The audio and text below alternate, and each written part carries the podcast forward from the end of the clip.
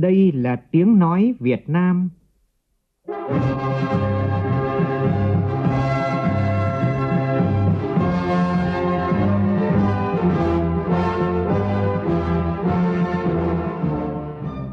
là tiếng nói Việt Nam,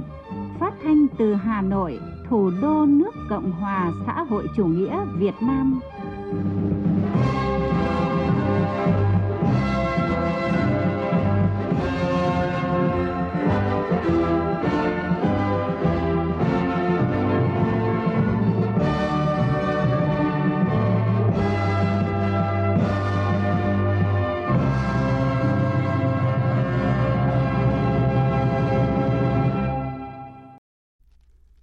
Chào quý vị và các bạn. Mời quý vị và các bạn nghe chương trình Thời sự chiều của Đài Tiếng Nói Việt Nam. Chương trình Thời sự chiều nay có những nội dung đáng chú ý sau đây.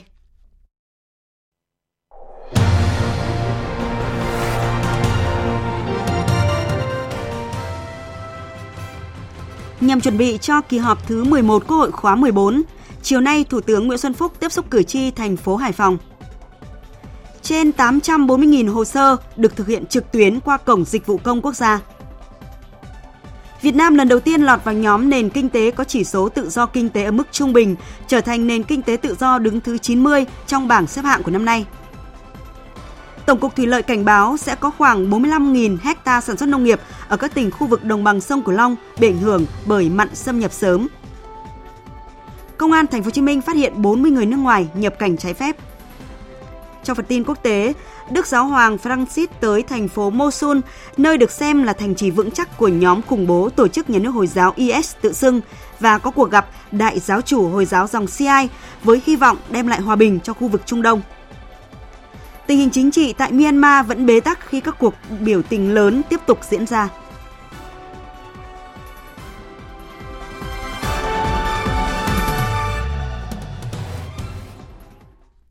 Sau đây là nội dung chi tiết.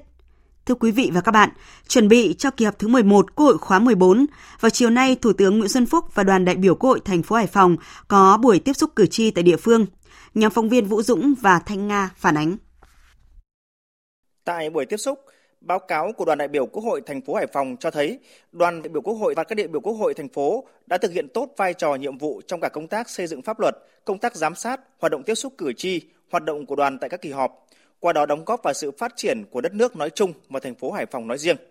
Đặc biệt, đoàn đại biểu Quốc hội thành phố đã tham mưu cho thành ủy đề xuất kiến nghị với Ủy ban Thường vụ Quốc hội đồng ý chủ trương để chính phủ ban hành nghị định về một số cơ chế chính sách đặc thù về đầu tư tài chính ngân sách cho thành phố Hải Phòng.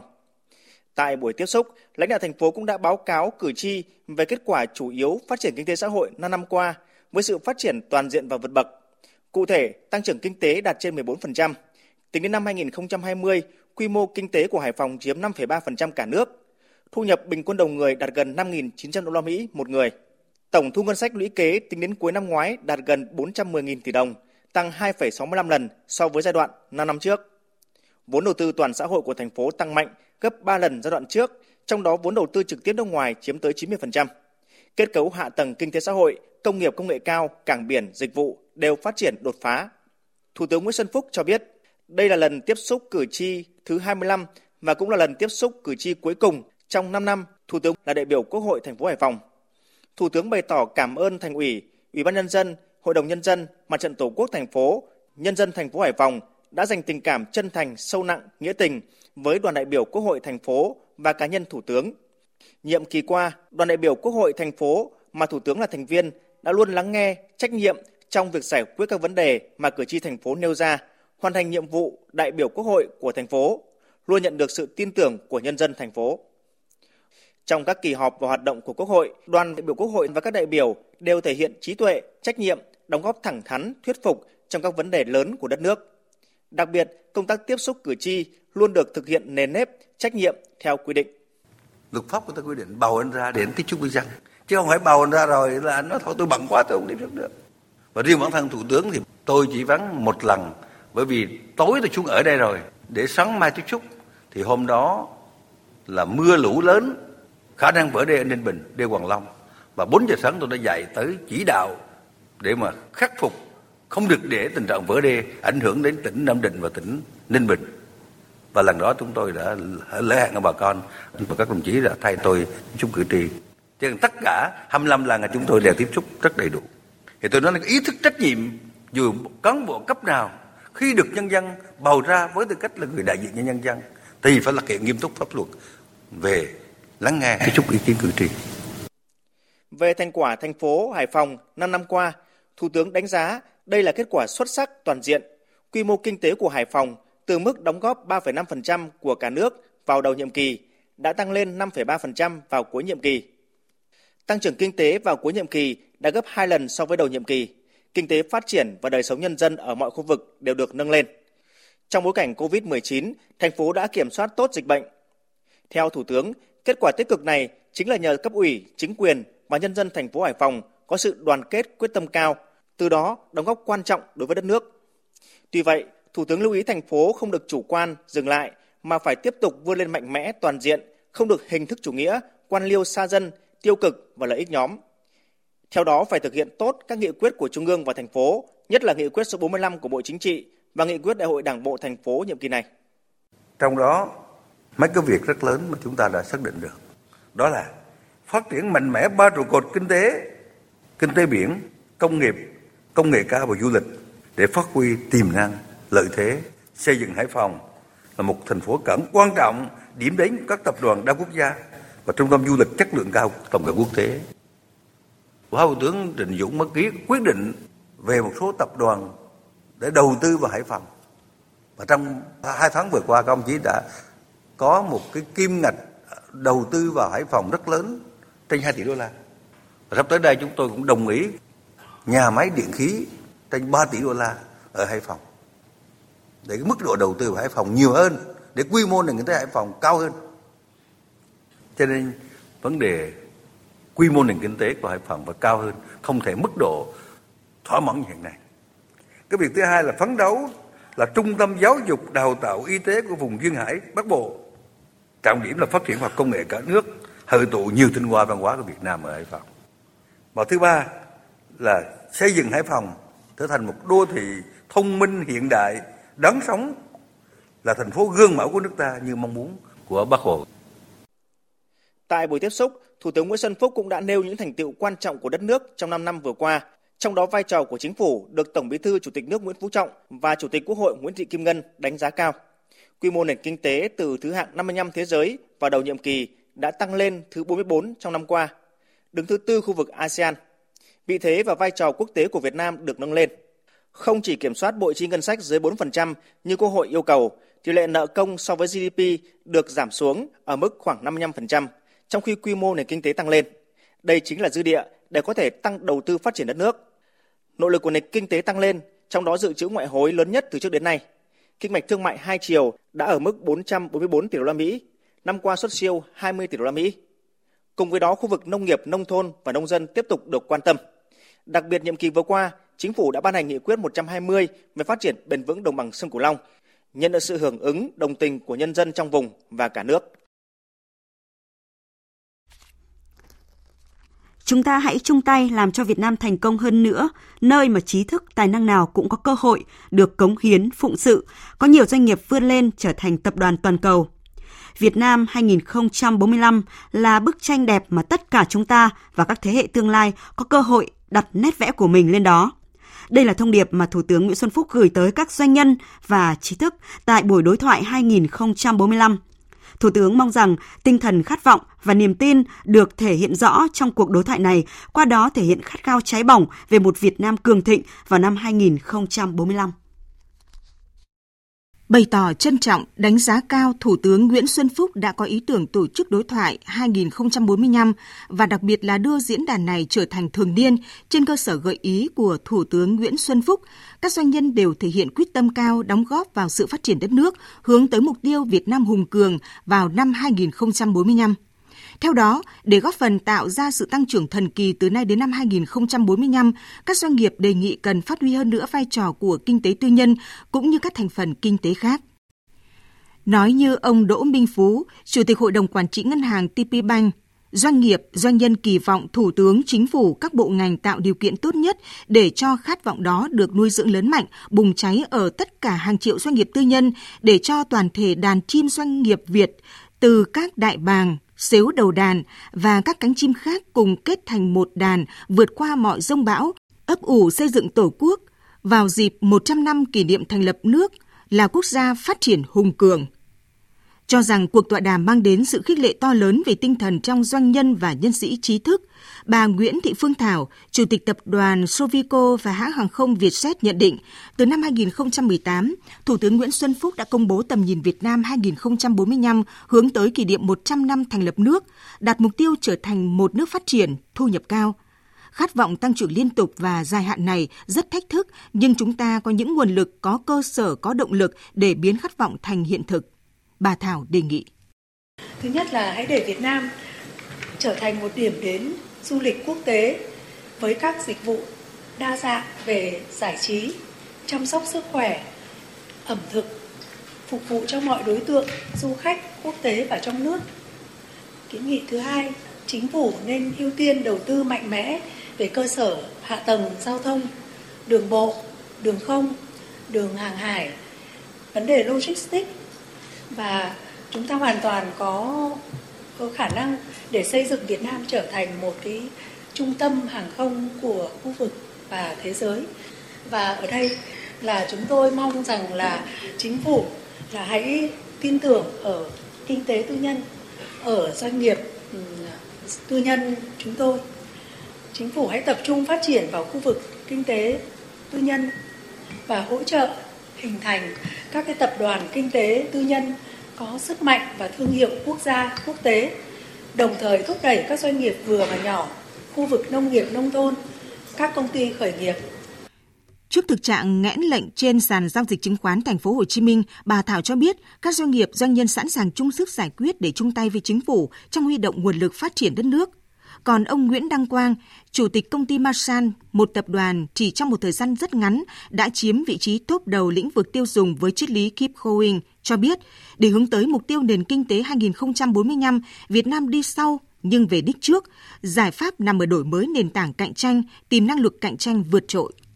Tôi nghĩ là nền kinh tế toàn cầu nó đang hội nhập thì cái vấn đề lớn nhất ấy là phải giải quyết là tạo năng lực cạnh tranh cho cái chuỗi cung ứng phân phối Ví dụ gần đây xuất khẩu về nông sản của chúng ta rất là lớn nhưng thực sự cản trở về cái hạ tầng chuỗi cung ứng và phân phối luôn là một cái trở ngại. Mà lúc được mùa thì giá thấp mà lúc giá cao ấy thì không có sản phẩm. Nhưng vấn đề lớn hơn ấy là nó không nối được từ người sản xuất đến người tiêu dùng. Trong nền kinh tế ở Việt Nam ấy chúng ta đều biết ấy, là chi phí trong cái công đoạn từ sản xuất tới tiêu dùng ấy nó chiếm khoảng 30% cái giá của người tiêu dùng phải trả. Và nếu chúng ta tìm được cách là giảm thiểu cái chi phí lưu thông hàng hóa thì cái lợi ích nó sẽ xuất hiện người tiêu dùng đó họ có thể tiết kiệm được ngân sách để vào những cái nhu cầu khác. Vấn đề số 2 ấy, chắc là từ giờ đến năm 45 ấy, đuổi kịp và vượt ấy, thì chắc phải đặt nền tảng lên công nghệ Đại diện doanh nghiệp tiên phong trong sản xuất ô tô mang thương hiệu Việt Nam, ông Võ Quang Huệ, một trong những tổng công trình sư của tổ hợp VinFast, lại chia sẻ về tinh thần mãnh liệt Việt Nam được lựa chọn làm slogan cho VinFast. Chỉ sau 20 tháng, hiện tại đã có hơn 40.000 ô tô thương hiệu VinFast lăn bánh trên đường phố Việt Nam là một kỳ tích như đánh giá của quốc tế. Ông Huệ cho rằng kỳ tích chỉ có thể lập nên khi chúng ta có khát vọng làm những điều lớn lao cho đất nước, có bản lĩnh dám nghĩ dám làm, có ý chí quyết tâm mãnh liệt để đi đến cùng con đường của mình.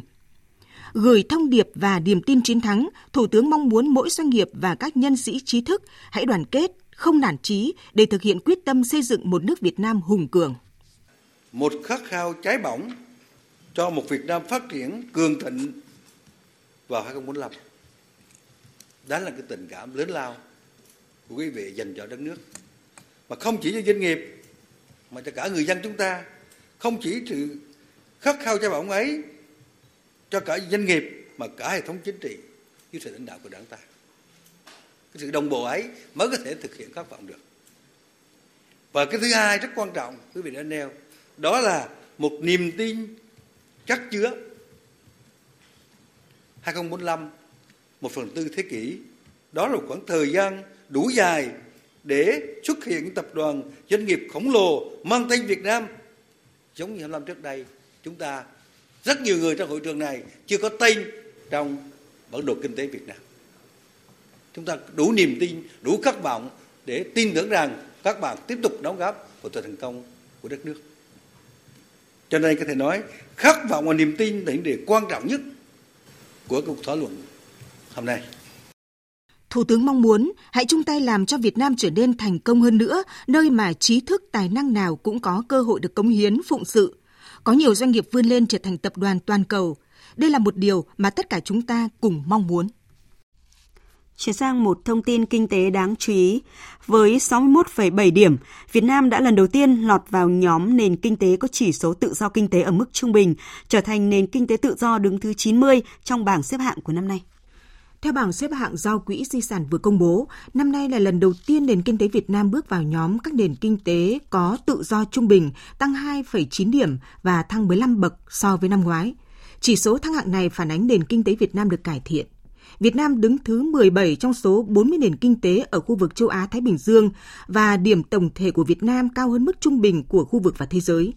Quỹ di sản nhận định thứ bậc xếp hạng của Việt Nam có thể tăng hơn nữa nếu chính phủ có hành động bổ sung để tự do hóa các quy tắc đầu tư và lĩnh vực tài chính.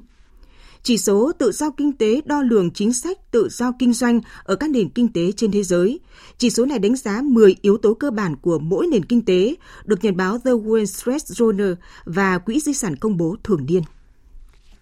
Thưa quý vị và các bạn, nền kinh tế của Việt Nam được cải thiện với những con số cụ thể số doanh nghiệp đăng ký thành lập mới giảm nhưng mà số vốn đăng ký lại tăng, xuất nhập khẩu đóng góp nhiều cho tăng trưởng là những kết quả đáng chú ý của toàn nền kinh tế trong tháng 2 và 2 tháng đầu năm nay. Mặc dù trong tháng 2 có kỳ nghỉ Tết kéo dài và dịch COVID-19 diễn biến phức tạp, nhưng mà tình hình kinh tế xã hội vẫn tiếp tục có bước chuyển biến tích cực. Trong thời gian tới thì hoạt động sản xuất kinh doanh sẽ gặp những thách thức khó khăn nào và chính sách vĩ mô nên quan tâm điều chỉnh ra sao để kích thích tăng trưởng có hiệu quả chuyên gia kinh tế tiến sĩ Lê Duy Bình, giám đốc điều hành Economic Việt Nam thông tin và khuyến nghị cụ thể qua cuộc trao đổi với phóng viên Đài Tiếng nói Việt Nam. Thưa ông, tình hình kinh tế qua số liệu của Tổng cục Thống kê cho thấy những chuyển biến tích cực mặc dù là một số địa phương của chúng ta thì đang phải đối phó với dịch bệnh phức tạp. Ờ, ông nhìn nhận như thế nào về những số liệu thống kê này? Số liệu của Tổng cục Thống kê mới công bố cho thấy một cái bức tranh rất là rõ nét về nền kinh tế của Việt Nam trong hai tháng đầu năm chúng ta thấy rằng là nền kinh tế của chúng ta đã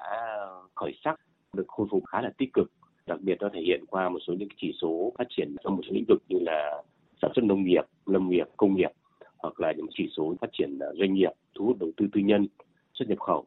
Tháng 2 nền kinh tế vẫn ờ, tiếp tục được duy trì. Tuy nhiên, tốc độ cũng có một số những cái dấu hiệu mà chúng ta cũng cần phải lưu ý. Cái chỉ số như là phát triển về công nghiệp,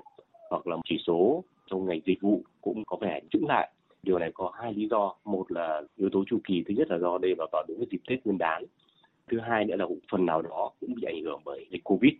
Tuy nhiên tổng thể trong hai tháng đầu năm thì chúng ta vẫn duy trì được cái đà tăng trưởng. Đây là một nền tảng tốt để chúng ta tiếp tục đạt được mục tiêu đặt ra cho năm 2021. Từ những nhận định đó thì ờ, ông cho rằng là trong giai đoạn tới những ngành nghề lĩnh vực nào sẽ có cơ hội tăng tốc ạ?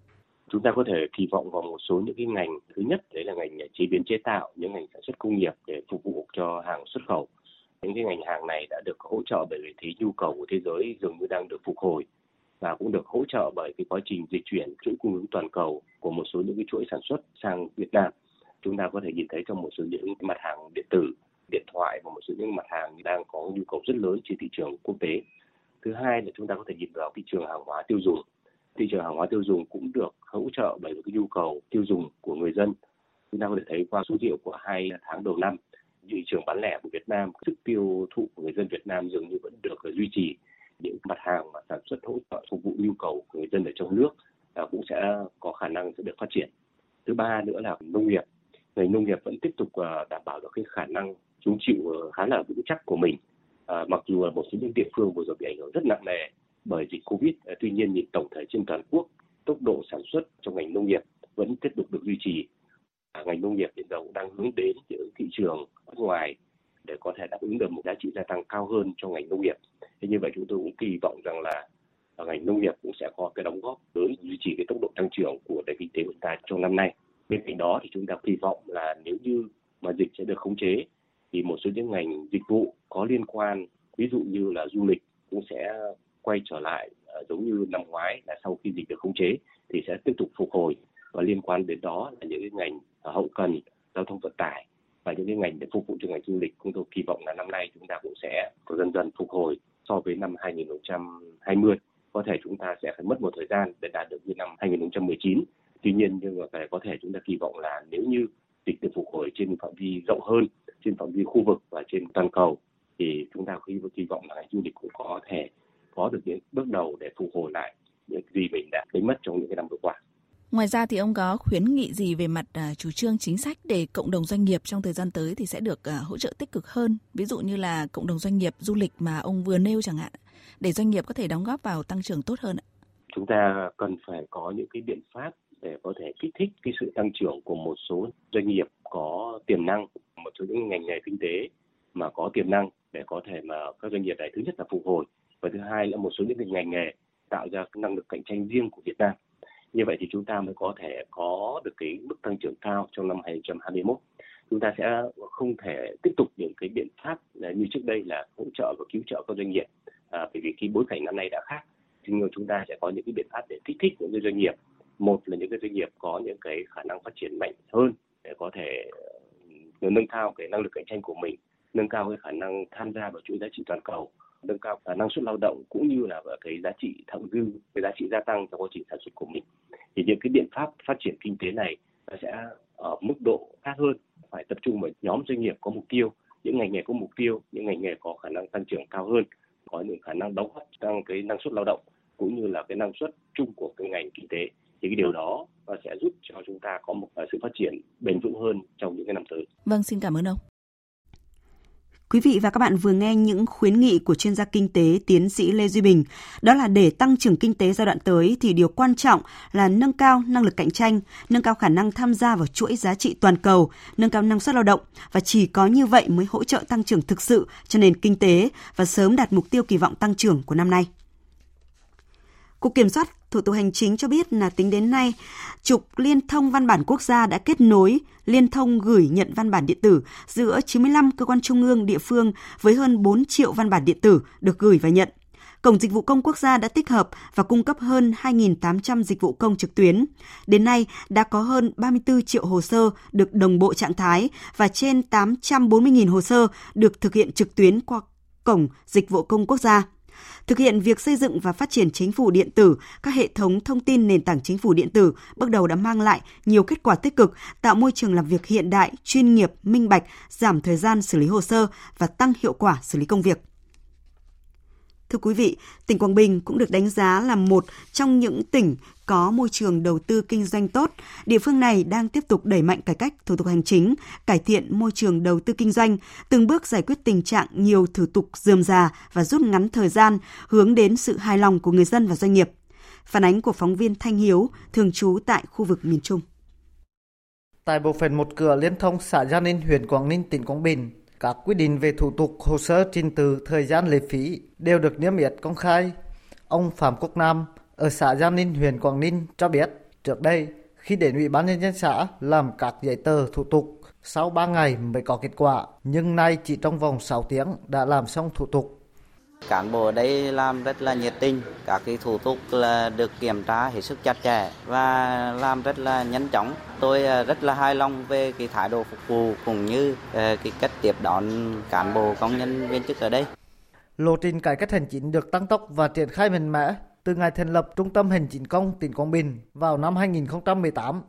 Trung tâm này đã góp phần nâng cao hiệu quả giải quyết các thủ tục hành chính, đảm bảo nhanh chóng, công khai, minh bạch, không có khâu trung gian, giảm chi phí thực hiện. Sau 3 năm hoạt động, Trung tâm Hành chính công đã tiếp nhận hàng chục ngàn hồ sơ, đa số là hồ sơ liên quan đến lĩnh vực xúc tiến đầu tư.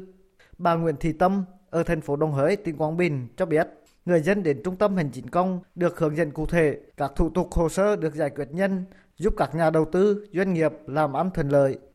Mình ờ, đến đây để làm cả cái thủ tục cung cấp cả cái ờ, giấy phép với là xin cả cái hồ sơ thì mình thấy là mọi người tới đây là xếp hàng thứ tự. Rồi để chờ và được nhân viên của ờ,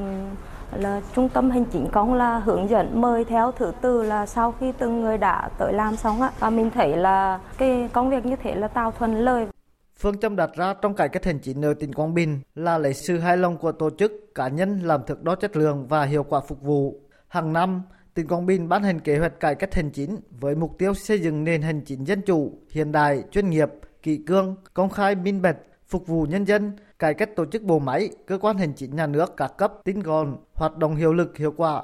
Việc xây dựng chính quyền điện tử, chính quyền số, nâng cao chất lượng dịch vụ công sẽ giảm phiền hà cho người dân và doanh nghiệp, cải thiện môi trường đầu tư, kinh doanh. Ông Phan Ngọc Lâm, Phó Giám đốc Sở Nội vụ tỉnh Quảng Bình cho biết, trong nhiều năm liền, chỉ số hiệu quả quản trị hành chính công của tỉnh nằm trong top 10 toàn quốc. Chỉ số cải cách hành chính của tỉnh được đánh giá duy trì trong nhóm khá của cả nước. Theo ông Phan Ngọc Lâm, những phản ánh vấn đề phát sinh trong quá trình giải quyết thủ tục hành chính được xử lý kịp thời, tạo môi trường làm việc thống nhất, thuận tiện, văn minh, hiện đại, công khai cho người dân, doanh nghiệp.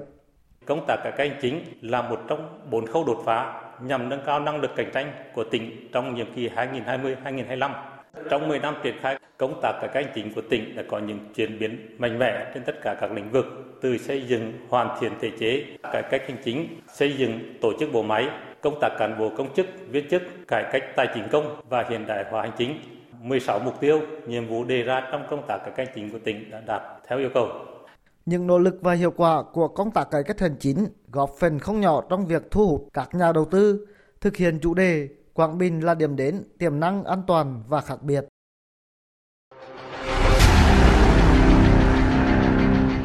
Đẩy lùi Covid-19, bảo vệ mình là bảo vệ cộng đồng.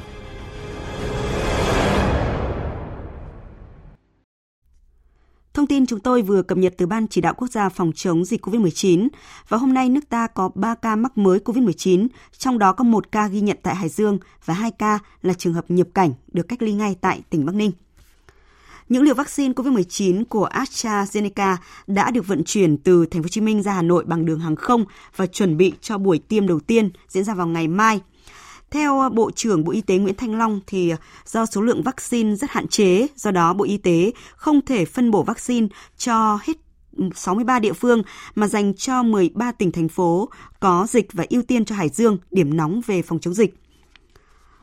Ở đợt đầu tiên thì 117.000 liều vaccine của AstraZeneca được phân bổ với các địa phương trọng tâm như sau. Đó là Trung tâm Kiểm soát Bệnh tật Hà Nội 8.000 liều, Trung tâm Kiểm soát Bệnh tật Hải Dương 32.000 liều, Trung tâm Kiểm soát Bệnh tật Thành phố Hồ Chí Minh 8.000 liều, Trung tâm Kiểm soát Bệnh tật tỉnh Quảng Ninh 3.800 liều, Trung tâm Y tế Dự phòng Thành phố Hải Phòng 2.800 liều.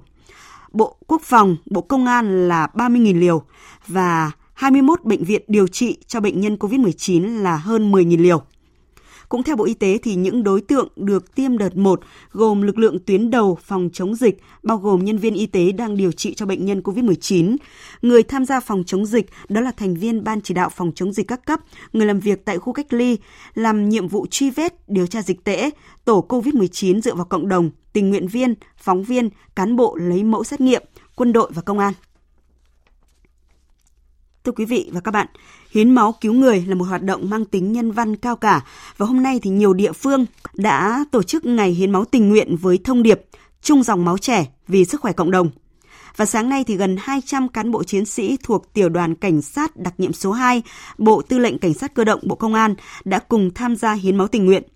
Tại thành phố Hạ Long, tỉnh Quảng Ninh, vào sáng nay, Hội chữ thập đỏ thành phố Hạ Long đã phối hợp với Thành đoàn Hạ Long và Đoàn Thanh niên Than Quảng Ninh tổ chức chương trình hiến máu tình nguyện Tin của phóng viên Duy Thái, thường trú tại khu vực Đông Bắc. Tại nhà thi đấu công ty cổ phần than núi béo TKV sáng nay, hơn 500 đoàn viên công đoàn, thanh niên các cơ quan, tổ chức, các tầng lớp nhân dân đã tới tham gia hoạt động hiến máu tình nguyện. Để phòng chống dịch bệnh COVID-19, ban tổ chức đã bố trí khu vực đo thân nhiệt, khai báo y tế người đến hiến máu ở ngay ngoài khu vực đăng ký. Người tham gia hiến máu cần đáp ứng các yêu cầu về sức khỏe theo quy định, phải đeo khẩu trang, giữ khoảng cách, với tinh thần hiến máu an toàn, đừng ngại Covid. Mục đích của mình là hiến máu để giúp người. Mỗi tuần máu cho đi thì một cuộc đời ở lại đấy. Thì mình nghe nghe câu đấy thì mình cũng cảm thấy gọi là có động lực để hiến máu, giúp mọi người xung quanh mình.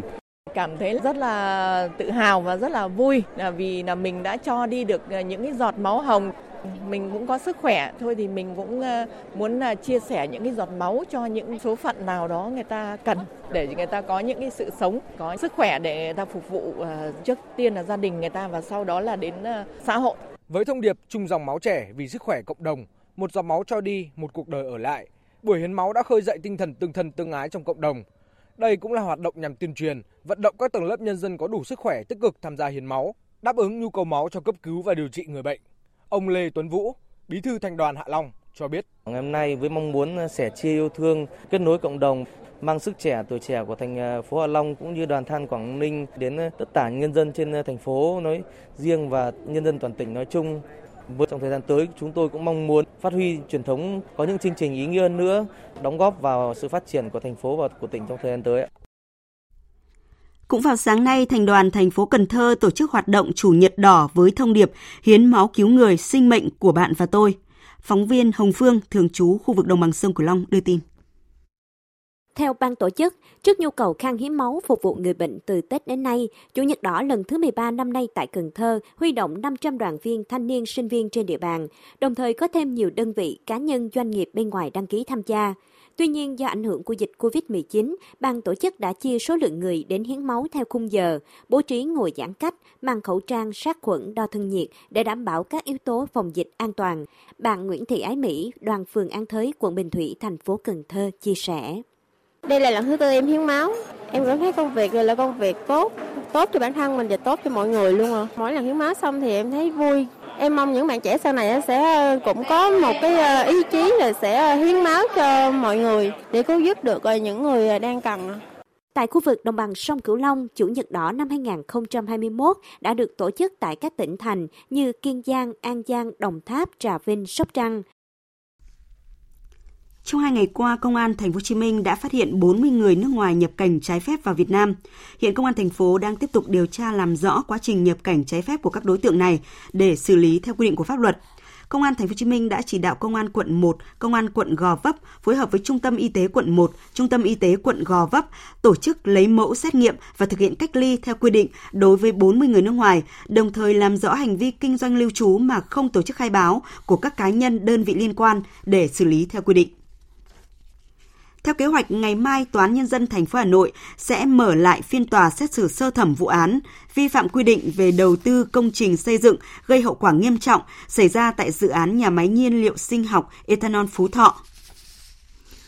Có tổng số 12 bị cáo trong vụ án này gồm Đinh La Thăng, nguyên Chủ tịch Hội đồng Quản trị Tập đoàn Dầu khí Việt Nam PVN,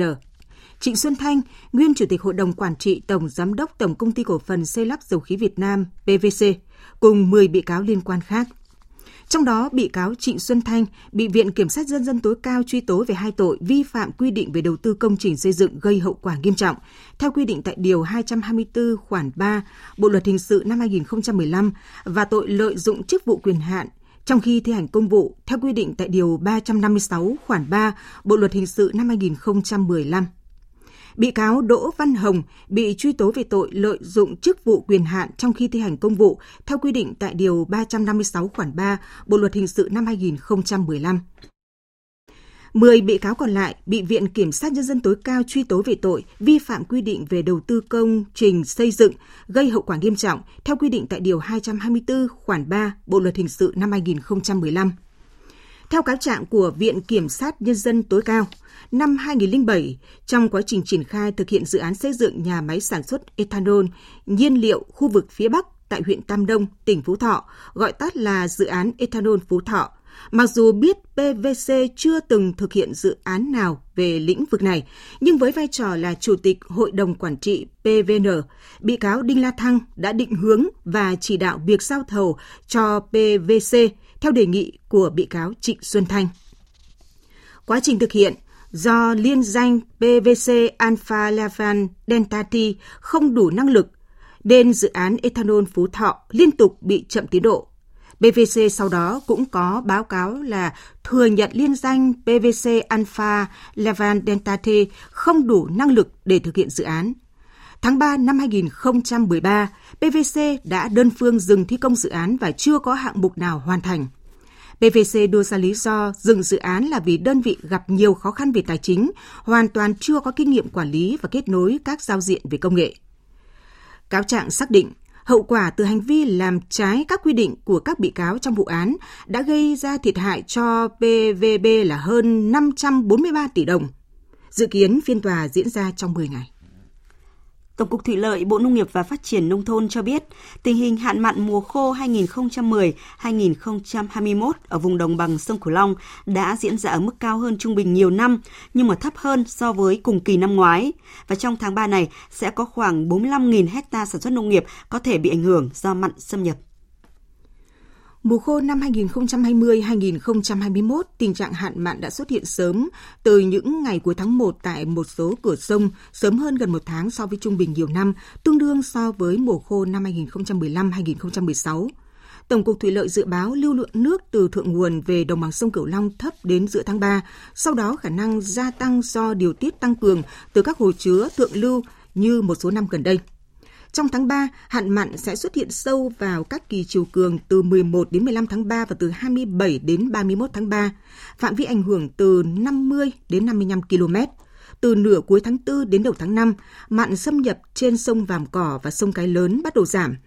Ở vùng các cửa sông Cửu Long, ờ, mặn xâm nhập khả năng sẽ giảm nhanh, nguồn nước ngọt xuất hiện khá dồi dào. Các vùng từ 25 đến 30 km trở vào có thể có nước ngọt.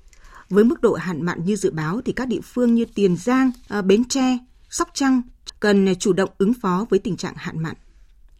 Tại tỉnh Bến Tre, mặn đã bắt đầu xuất hiện tại khu vực gần cửa sông chính trên địa bàn tỉnh và có khả năng tăng nhanh và xâm nhập sâu trong thời gian tới. Trước diễn biến phức tạp của tình hình hạn mặn, chính quyền các địa phương trong tỉnh đã triển khai đồng bộ nhiều giải pháp để ứng phó với hạn mặn và vận động nhân dân tích cực trữ nước ngọt để phục vụ sinh hoạt, sản xuất trong các tháng mùa khô được dự báo là diễn ra khốc liệt trong thời gian tới. Lãnh đạo tỉnh Bến Tre đã xác định là công tác phòng chống hạn mặn là một trong các nhiệm vụ chính trị hàng đầu của địa phương hiện nay. Phóng viên Nhật Trường phản ánh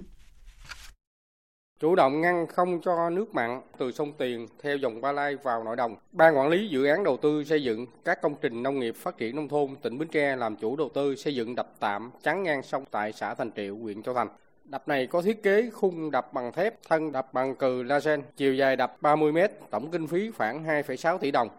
Đập Thành Triệu có vai trò quan trọng là một trong những đập chính ngăn mặn trữ ngọt phục vụ sinh hoạt sản xuất cho một vùng gồm các xã Tuyên Thủy, Thành Triệu, An Hiệp, Sơn Hòa, huyện Châu Thành và xã Sơn Đông, thành phố Bến Tre. Ngoài ra còn dự trữ lượng nước ngọt phục vụ cho nhà máy nước của tỉnh Bến Tre. Ủy ban nhân tỉnh Bến Tre còn giao cho công ty cổ phần cấp nước Bến Tre hoàn thành việc đắp nhiều cống đập trên địa bàn thành phố Bến Tre và huyện Châu Thành đã tạo nên dùng khép kín trữ ngọt phục vụ cho nhà máy nước của tỉnh và các nhà máy nước trên địa bàn huyện Châu Thành. Chỉ riêng ở các xã thị trấn trên địa bàn huyện Châu Thành cũng đã đắp hơn 20 đập ngăn mặn gian sông Tiền. Tại huyện Chợ Lách, xứ sở của cây giống hoa kiển ở tỉnh Bến Tre năm nay, công tác ứng phó với hạn mặn được chính quyền và người dân thực hiện rất khẩn trương. Ủy ban dân huyện đã chi nguồn kinh phí gần 20 tỷ đồng để thực hiện các công trình thủy lợi theo hướng ngăn mặn trữ ngọt. Các nhà vườn trồng cây ăn trái, hoa kiển đều đầu tư các ao hồ, túi bọc trữ nước ngọt.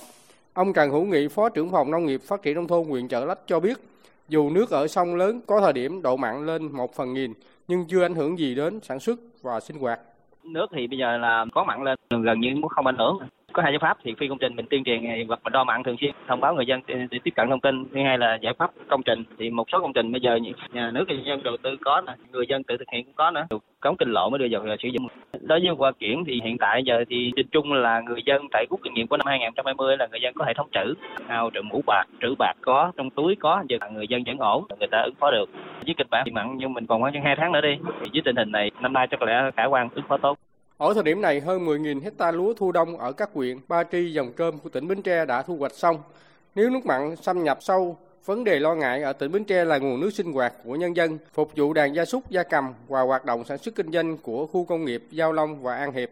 Trung tâm nước sinh hoạt vệ sinh môi trường nông thôn tỉnh Bến Tre hiện đang quản lý vận hành 32 nhà máy xử lý nước mặt ở các huyện Ba Tri, Dòng Trơm, Mỏ Cày Nam, Mỏ Cày Bắc và Thành Phú, cung cấp nước sinh hoạt cho khoảng 80.000 hộ dân. Trong các nhà máy nước trên có 24 nhà máy nước có hệ thống lọc NRO đã được kích hoạt để cung cấp miễn phí cho người dân. Do mặn bắt đầu tấn công nên những ngày qua, trung tâm đã vận chuyển nước ngọt thô bằng xà lan từ thượng nguồn về nhà máy nước Tân Hào, huyện Đồng Trơm. Mỗi ngày nhà máy nước này xử lý 1.000 mét khối nước để cung cấp nước sinh hoạt cho người dân ở khu vực. Sắp tới, nếu độ mặn tăng cao, trung tâm cũng có kế hoạch chở nước thô bằng xà lan về các nhà máy nước ở các xã Lương Phú, Phước Long, huyện Đồng Trơm, Long Định, Thới Lai, huyện Bình Đại, Tuyên Thủy, huyện Châu Thành để xử lý và cung cấp nước ngọt cho người dân sử dụng. Rút kinh nghiệm từ đợt hạn mặn mùa khô năm ngoái nên công tác ứng phó với thiên tai ở tỉnh Bến Tre hiện nay chủ động hơn. Ông Đặng Ngọc Công Danh, Chủ tịch Ủy ban Nhân dân xã An Đức, huyện Ba Tri, vùng ven biển của tỉnh Bến Tre, chia sẻ. Phòng chống mặn ờ, thì ờ, về cái nguồn nước để ờ, phục vụ cho sản xuất á, huyện có chủ động để xây hệ thống ngăn mặn ở các cống. Còn riêng để về phục vụ chăn nuôi á, và sinh hoạt á, xã thì cũng có vận động số hộ dân để người ta trữ ngọt bằng cách là ta đào hố người ta trĩ mũ á, để chứa đó. Còn cái việc mà uống á, dân mua hộp thùng nhựa cũng như đổ số hồ bằng xi măng á. Cái chính là phục vụ cho chuyện nấu ăn và uống thì cơ bản thì chắc có thể đảm bảo trong thời gian ngắn Chủ trương của tỉnh ủy, Ủy ban nhân dân tỉnh Bến Tre là không để trường hợp nào thiếu nước ngọt trong sinh hoạt.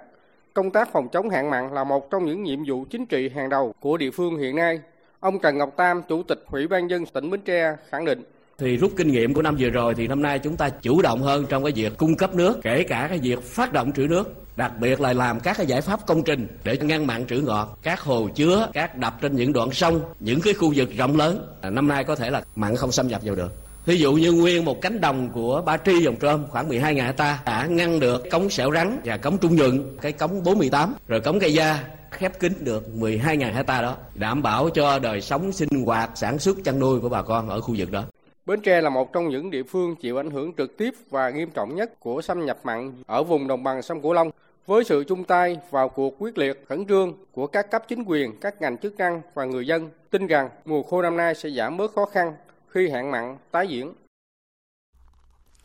Dự báo mặn xâm nhập ở vùng đồng bằng sông Cửu Long mùa khô năm 2020-2021 ở mức cao hơn trung bình nhiều năm nhưng mà không nghiêm trọng như mùa khô năm ngoái và tập trung trong tháng 3 và tháng 4.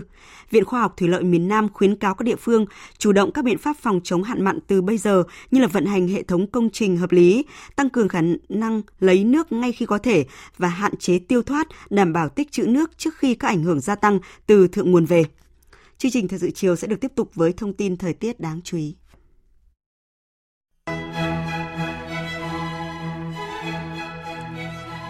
Trung tâm Dự báo Khí tượng Thủy văn Quốc gia cho biết, chiều nay không khí lạnh đã ảnh hưởng đến hầu hết các tỉnh ở khu vực phía Đông Bắc Bộ và một số nơi ở Bắc Trung Bộ. Ở Vịnh Bắc Bộ đã có gió Đông Bắc mạnh cấp 5, giật cấp 7.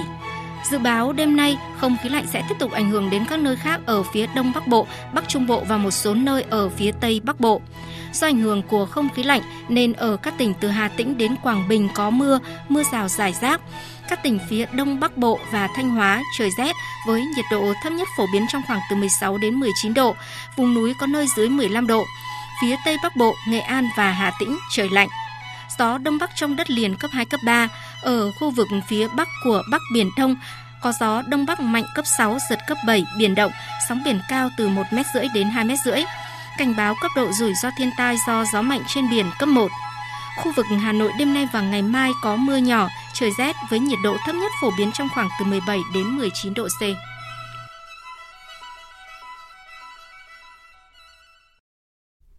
Chuyển sang phần tin quốc tế, suốt đêm qua và dạng sáng nay, tình hình tại Myanmar tiếp tục leo thang khi nhiều cuộc biểu tình lớn xảy ra tại nước này và có đụng độ giữa người biểu tình và lực lượng an ninh cảnh sát Myanmar đã bắn đạn hơi cay về phía người biểu tình tại thành phố Mandalay, Yangon, trong khi các cuộc biểu tình khác diễn ra tại gần chục thành phố. Hiện chưa có thống kê về thương vong trong các cuộc đụng độ. Myanmar rơi vào bế tắc chính trị kể từ ngày 1 tháng 2 sau khi quân đội bắt giữ các lãnh đạo chính phủ, các thủ hiến vùng và bang và các thành viên cấp cao của Đảng Liên đoàn Quốc gia vì Dân Chủ. Quân đội Myanmar cho rằng có nhiều gian lận trong cuộc bầu cử gần đây, cho dù Ủy ban bầu cử Liên bang Myanmar bác bỏ cáo buộc này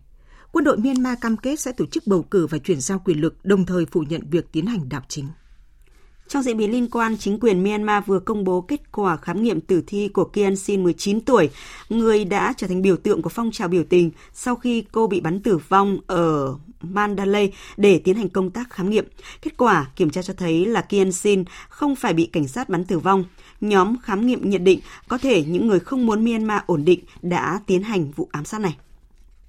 Trước diễn biến phức tạp tại Myanmar, Ngoại trưởng Trung Quốc Vương Nghị khẳng định nước này không đứng về bất kỳ bên nào trong cuộc khủng hoảng hiện nay tại Myanmar, tuy nhiên luôn sẵn sàng cùng tất cả các bên để giải quyết tình hình. Ông cũng bác bỏ các cáo buộc nói rằng Trung Quốc đứng đằng sau việc quân đội Myanmar nắm chính quyền. Theo ông Vương Nghị, dù tình hình Myanmar có thay đổi như thế nào thì mối quan hệ giữa Trung Quốc và Myanmar vẫn sẽ không thay đổi. Trước đó, Trung Quốc cũng đã đồng ý với một tuyên bố của Hội đồng Bảo an Liên Hợp Quốc đưa ra kêu gọi phía quân đội Myanmar thả cố vấn nhà nước San Suu Kyi và các nhà lãnh đạo khác bị bắt giữ. Và hôm nay, Đức Giáo hoàng Francis đã tới thành phố Mosul của Iraq, nơi từng được xem là thành trì vững chắc của nhóm khủng bố tổ chức nhà nước Hồi giáo IS tự xưng. Tại một buổi lễ ở thành phố Mosul, Đức Giáo Hoàng đã cầu nguyện cho tất cả các nạn nhân tử vong bởi chiến tranh và xung đột, bất kể họ thuộc tôn giáo nào. Ông cũng đã thả một con chim bồ câu trắng truyền đi một thông điệp cầu mong hòa bình tại đây. Thành phố cổ Mosul, nơi có rất nhiều nhà thờ Thiên Chúa giáo và Hồi giáo cổ kính nổi tiếng, tuy nhiên phần lớn các nhà thờ đó đã bị phá hủy trong chiến tranh và xung đột năm 2017. Trước khi tới Mosul, Đức Giáo hoàng Francis đã tới thăm nhiều khu vực khác của Iraq, cũng như có các cuộc gặp với giới lãnh đạo quốc gia này cùng với giáo chủ Hồi giáo hàng đầu dòng Shiite tại Iraq. Nhà lãnh đạo Triều Tiên Kim Jong-un vừa kêu gọi các bí thư tỉnh ủy, thành ủy ở nước này mang lại những thay đổi và thành công rõ ràng có thể được người dân hoan nghênh khi triển khai thực hiện kế hoạch phát triển kinh tế và các mục tiêu khác được đề ra tại Đại hội Đảng Lao động Triều Tiên lần thứ 8 diễn ra hồi tháng 1 vừa qua. Theo KCNA, phát biểu bế mạc khóa bồi dưỡng ngắn hạn đầu tiên dành cho các bí thư tỉnh thành về vấn đề triển khai thực hiện các nghị quyết và đường lối của Đại hội 8 Đảng Lao động Triều Tiên nhằm phát triển kinh tế địa phương và nâng cao mức sống của người dân.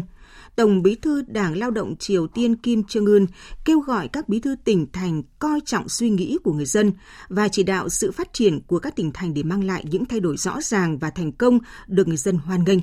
Ông cũng hối thúc đội ngũ bí thư tỉnh thành nỗ lực thực hiện thắng lợi nhiệm vụ của mình trong mọi hoàn cảnh.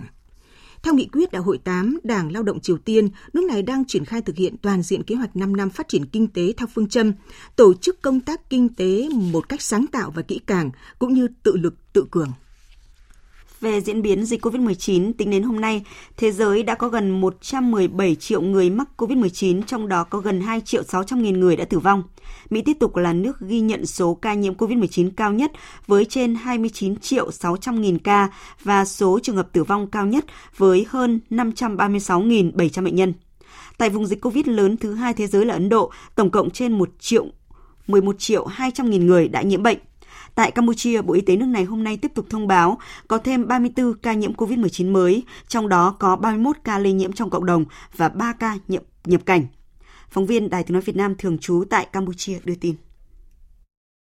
Các trường hợp dương tính mới phát hiện trong cộng đồng gồm có 21 người Trung Quốc, 12 người Campuchia, trong đó có 15 người ở tỉnh Presianuk, 14 người ở Phnom Penh, một người ở tỉnh Kampong Thom và một người ở tỉnh Preven. Như vậy, đến nay các ca lây nhiễm COVID-19 liên quan đến sự kiện cộng đồng ngày 20 tháng 2 đã lan rộng ra 6 trên 25 tỉnh thành tại Campuchia, bao gồm thủ đô Phnom Penh, tỉnh Presianuk, Kondal, Svay Rieng, Kampong Thom, Preven. Tổng số bệnh nhân bị COVID-19 của đợt bùng phát lây nhiễm trong cộng đồng đợt này đã lên tới 477 người, phần lớn các ca bệnh là người Trung Quốc. Trước số ca mắc và tử vong vì COVID-19 tại nhiều quốc gia tăng trở lại, phát biểu trong một cuộc họp trực tuyến, người đứng đầu chương trình y tế khẩn cấp của Tổ chức Y tế Thế giới, ông Myron cho rằng thế giới không nên chủ quan trước đại dịch COVID-19 do biến thể của virus SARS-CoV-2 có thể lây lan mạnh sang các nước khác, khiến làn sóng dịch bệnh có nhiều khả năng quay trở lại lần thứ ba, thậm chí là lần thứ tư. Còn tại Mỹ, Thượng viện nước này đã thông qua gói cứu trợ COVID-19 trị giá 1.900 tỷ đô la Mỹ. Đây là gói cứu trợ COVID lớn nhất trong lịch sử Mỹ được thông qua tại Thượng viện. Tổng thống Mỹ Joe Biden cũng bày tỏ hy vọng Hạ viện Mỹ sẽ nhanh chóng phê chuẩn dự luật và gửi dự luật tới ông để ông có thể ký ban hành. When we took office 45 days ago, 45 ngày trước, khi tôi lên nắm quyền, tôi đã cam kết với người dân Mỹ rằng các khoản hỗ trợ sẽ đến với các bạn. Hôm nay tôi có thể nói rằng chúng ta đã đi một bước đi lớn trong việc chuyển giao cam kết đó thành hiện thực. Các nguồn lực của kế hoạch này sẽ được sử dụng để mở rộng, đẩy nhanh việc sản xuất và phân phối vaccine để mọi người dân Mỹ đều sớm được tiêm phòng. Tôi tin rằng chúng ta sẽ có đủ vaccine vào giữa tháng năm tới để tiêm phòng cho mọi người. Đại dịch COVID-19 không chỉ gây chia rẽ các khu vực và các quốc gia trong sản xuất và phân phối vaccine mà còn khoét sâu tình trạng bất bình đẳng giới, khiến những thành tiệu khó khăn mới giành được trong những năm qua về bình đẳng giới có nguy cơ bị đảo ngược. Trước thềm Ngày Quốc tế Phụ nữ mùng 8 tháng 3 năm nay, lãnh đạo nhiều thế giới, nhiều nước đã kêu gọi các nước cần phải hành động để đại dịch không thể khiến thế giới rơi trở lại những khuôn mẫu giới tính cũ. Biên tập viên Phạm Hà tổng hợp thông tin. Đại dịch COVID-19 đã làm trầm trọng thêm tình trạng bất bình đẳng giới trong hầu hết các lĩnh vực của cuộc sống. Đây là khẳng định của Tổng thư ký Liên Hợp Quốc Antonio Guterres đưa ra trong thông điệp nhân ngày Quốc tế Phụ nữ mùng 8 tháng 3.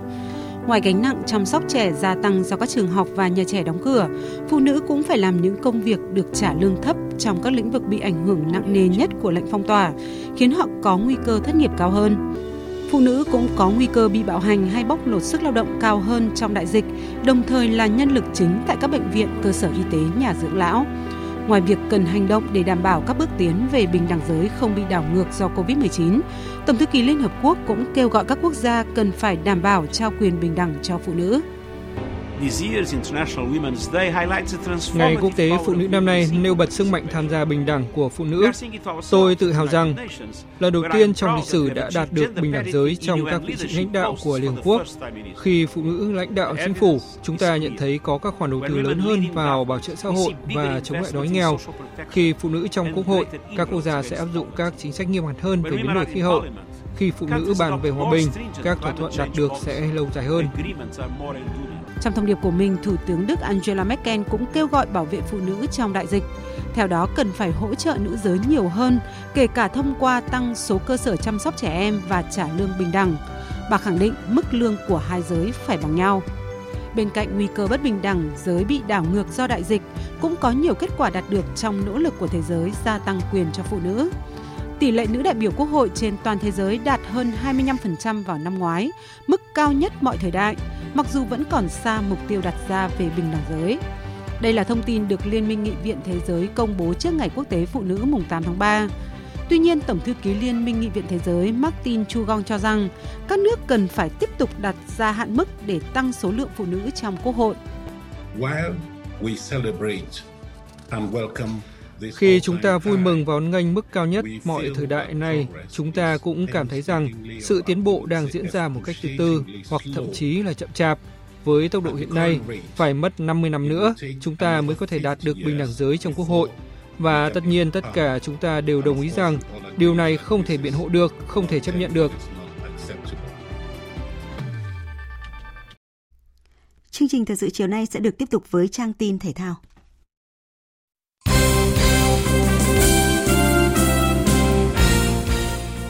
Thưa quý vị và các bạn, sau gần 2 tháng phải tạm dừng do những tác động của dịch Covid-19, không khí V-League 2021 sẽ được làm nóng một lần nữa với 5 trận đấu bù vòng 3 đầy kịch tính. Tiếp nối những diễn biến hấp dẫn của các vòng đấu trước, năm cuộc đọ sức trong tuần tới được dự đoán sẽ vô cùng kịch tính. Câu lạc bộ Hải Phòng, một đội bóng từng phải chật vật để tránh xuống hạng, đang chễm trệ trên ngôi đầu với hai trận toàn thắng. Ngược lại, đối thủ của họ, đương kim Áo quân Hà Nội, đang có khởi đầu tệ hại nhất từ ngày thành lập câu lạc bộ Trước trận đấu được kỳ vọng sẽ mang về những điểm đầu tiên, thủ môn Tấn Trường chia sẻ. Thì nói chung là anh em cũng rất là háo hức khi muốn quay trở lại tại vì trong cái thời gian đầu của đầu mùa giải thì có hai trận anh em thi đấu không tốt và anh em đang cố gắng tập luyện để lấy lại những cái cảm giác mà gọi là lâu rồi mà không có chiến thắng và tìm lại những cái cảm giác thi đấu để giành chiến thắng trước Hải Phòng để kiếm số điểm đầu tiên mùa giải. Còn trên sân Pleiku, câu lạc bộ Hoàng Anh Gia Lai tiếp đón Tân Bình Bình Định. Sau hai vòng đấu đầu tiên bỏ lỡ quá nhiều cơ hội, huấn luyện viên Kiatisak kỳ vọng Công Phượng có thể tận dụng cơ hội tốt hơn giúp đồng đội phố núi vươn lên top đầu bảng xếp hạng. Cũng trong ngày 14 tháng 3, câu lạc bộ Viettel sẽ chạm trán câu lạc bộ Bình Dương. Nhà đương kim vô địch sẽ chào đón sự trở lại của trung vệ Quế Ngọc Hải sau thời gian dưỡng thương nhằm bổ sung nơi hàng phòng ngự. Ở bên kia chiến tuyến, tiền đạo Tiến Linh đã sớm phục hồi sẽ giúp huấn luyện viên Phan Thanh Hùng có được những phương án chiến thuật hiệu quả hơn. Vòng đấu bù sắp tới hứa hẹn những cuộc cạnh tranh căng thẳng về chuyên môn sau hàng loạt cú sốc ở quãng đầu mùa giải. Các bạn thân mến, ngoài các sân chơi trong nước, trong năm nay, câu lạc bộ Viettel còn tham gia đấu trường AFC Champions League và một số cầu thủ trụ cột của câu lạc bộ còn phải tham gia đá vòng loại World Cup 2022. Như vậy sắp tới, câu lạc bộ Viettel sẽ phải đối diện với một lịch thi đấu dày đặc. Đây thật sự là một thử thách với đương kim vô địch V-League. Dù vậy, tiền vệ Trọng Hoàng chia sẻ, các cầu thủ của câu lạc bộ Viettel sẽ nỗ lực hết sức để hoàn thành nhiệm vụ. Mọi người đã biết được là có thể cái lịch của AFC ờ, Cup C1 và đội tuyển Việt Nam sẽ trùng nhau và trong cái khi mà cái lịch mà trùng như vậy thì ờ, câu câu lạc bộ bóng đá việt theo cũng luôn luôn mong muốn có thể ờ, đá xong cúp C1 và có thể bay thẳng sang có thể là UAE hoặc là có thể là Thái Lan để tập trung cùng đội tuyển. Do có sự chuyển đổi đơn vị quản lý nên đội bóng tham dự giải hạng nhất Cần Thơ mới tập trung trở lại từ hôm 27 tháng 2. Vì vậy, công tác chuẩn bị diễn ra trong thời gian khá ngắn và cho đến thời điểm này mới ổn định được lực lượng cầu thủ tham dự. Theo đó, đội bóng Cần Thơ đã chốt danh sách đăng ký với ban điều hành các giải bóng đá chuyên nghiệp Việt Nam VPF. Lực lượng của đội bóng Tây Đô gồm 28 cầu thủ và 3 cầu thủ trẻ đúng như quy định. Đội bóng do huấn luyện viên Nguyễn Hữu Đang dẫn dắt có kế hoạch đá tập huấn 2 trận với đội Bà Rịa Vũng Tàu vào ngày 9 và 11 tháng 3 tới trước khi bước vào mùa giải mới. Theo lịch thi đấu, đội bóng Tây Đô sẽ ra quân trận đầu tiên ở mùa giải này gặp đội Công an Nhân dân trên sân Cần Thơ vào ngày 19 tháng 3.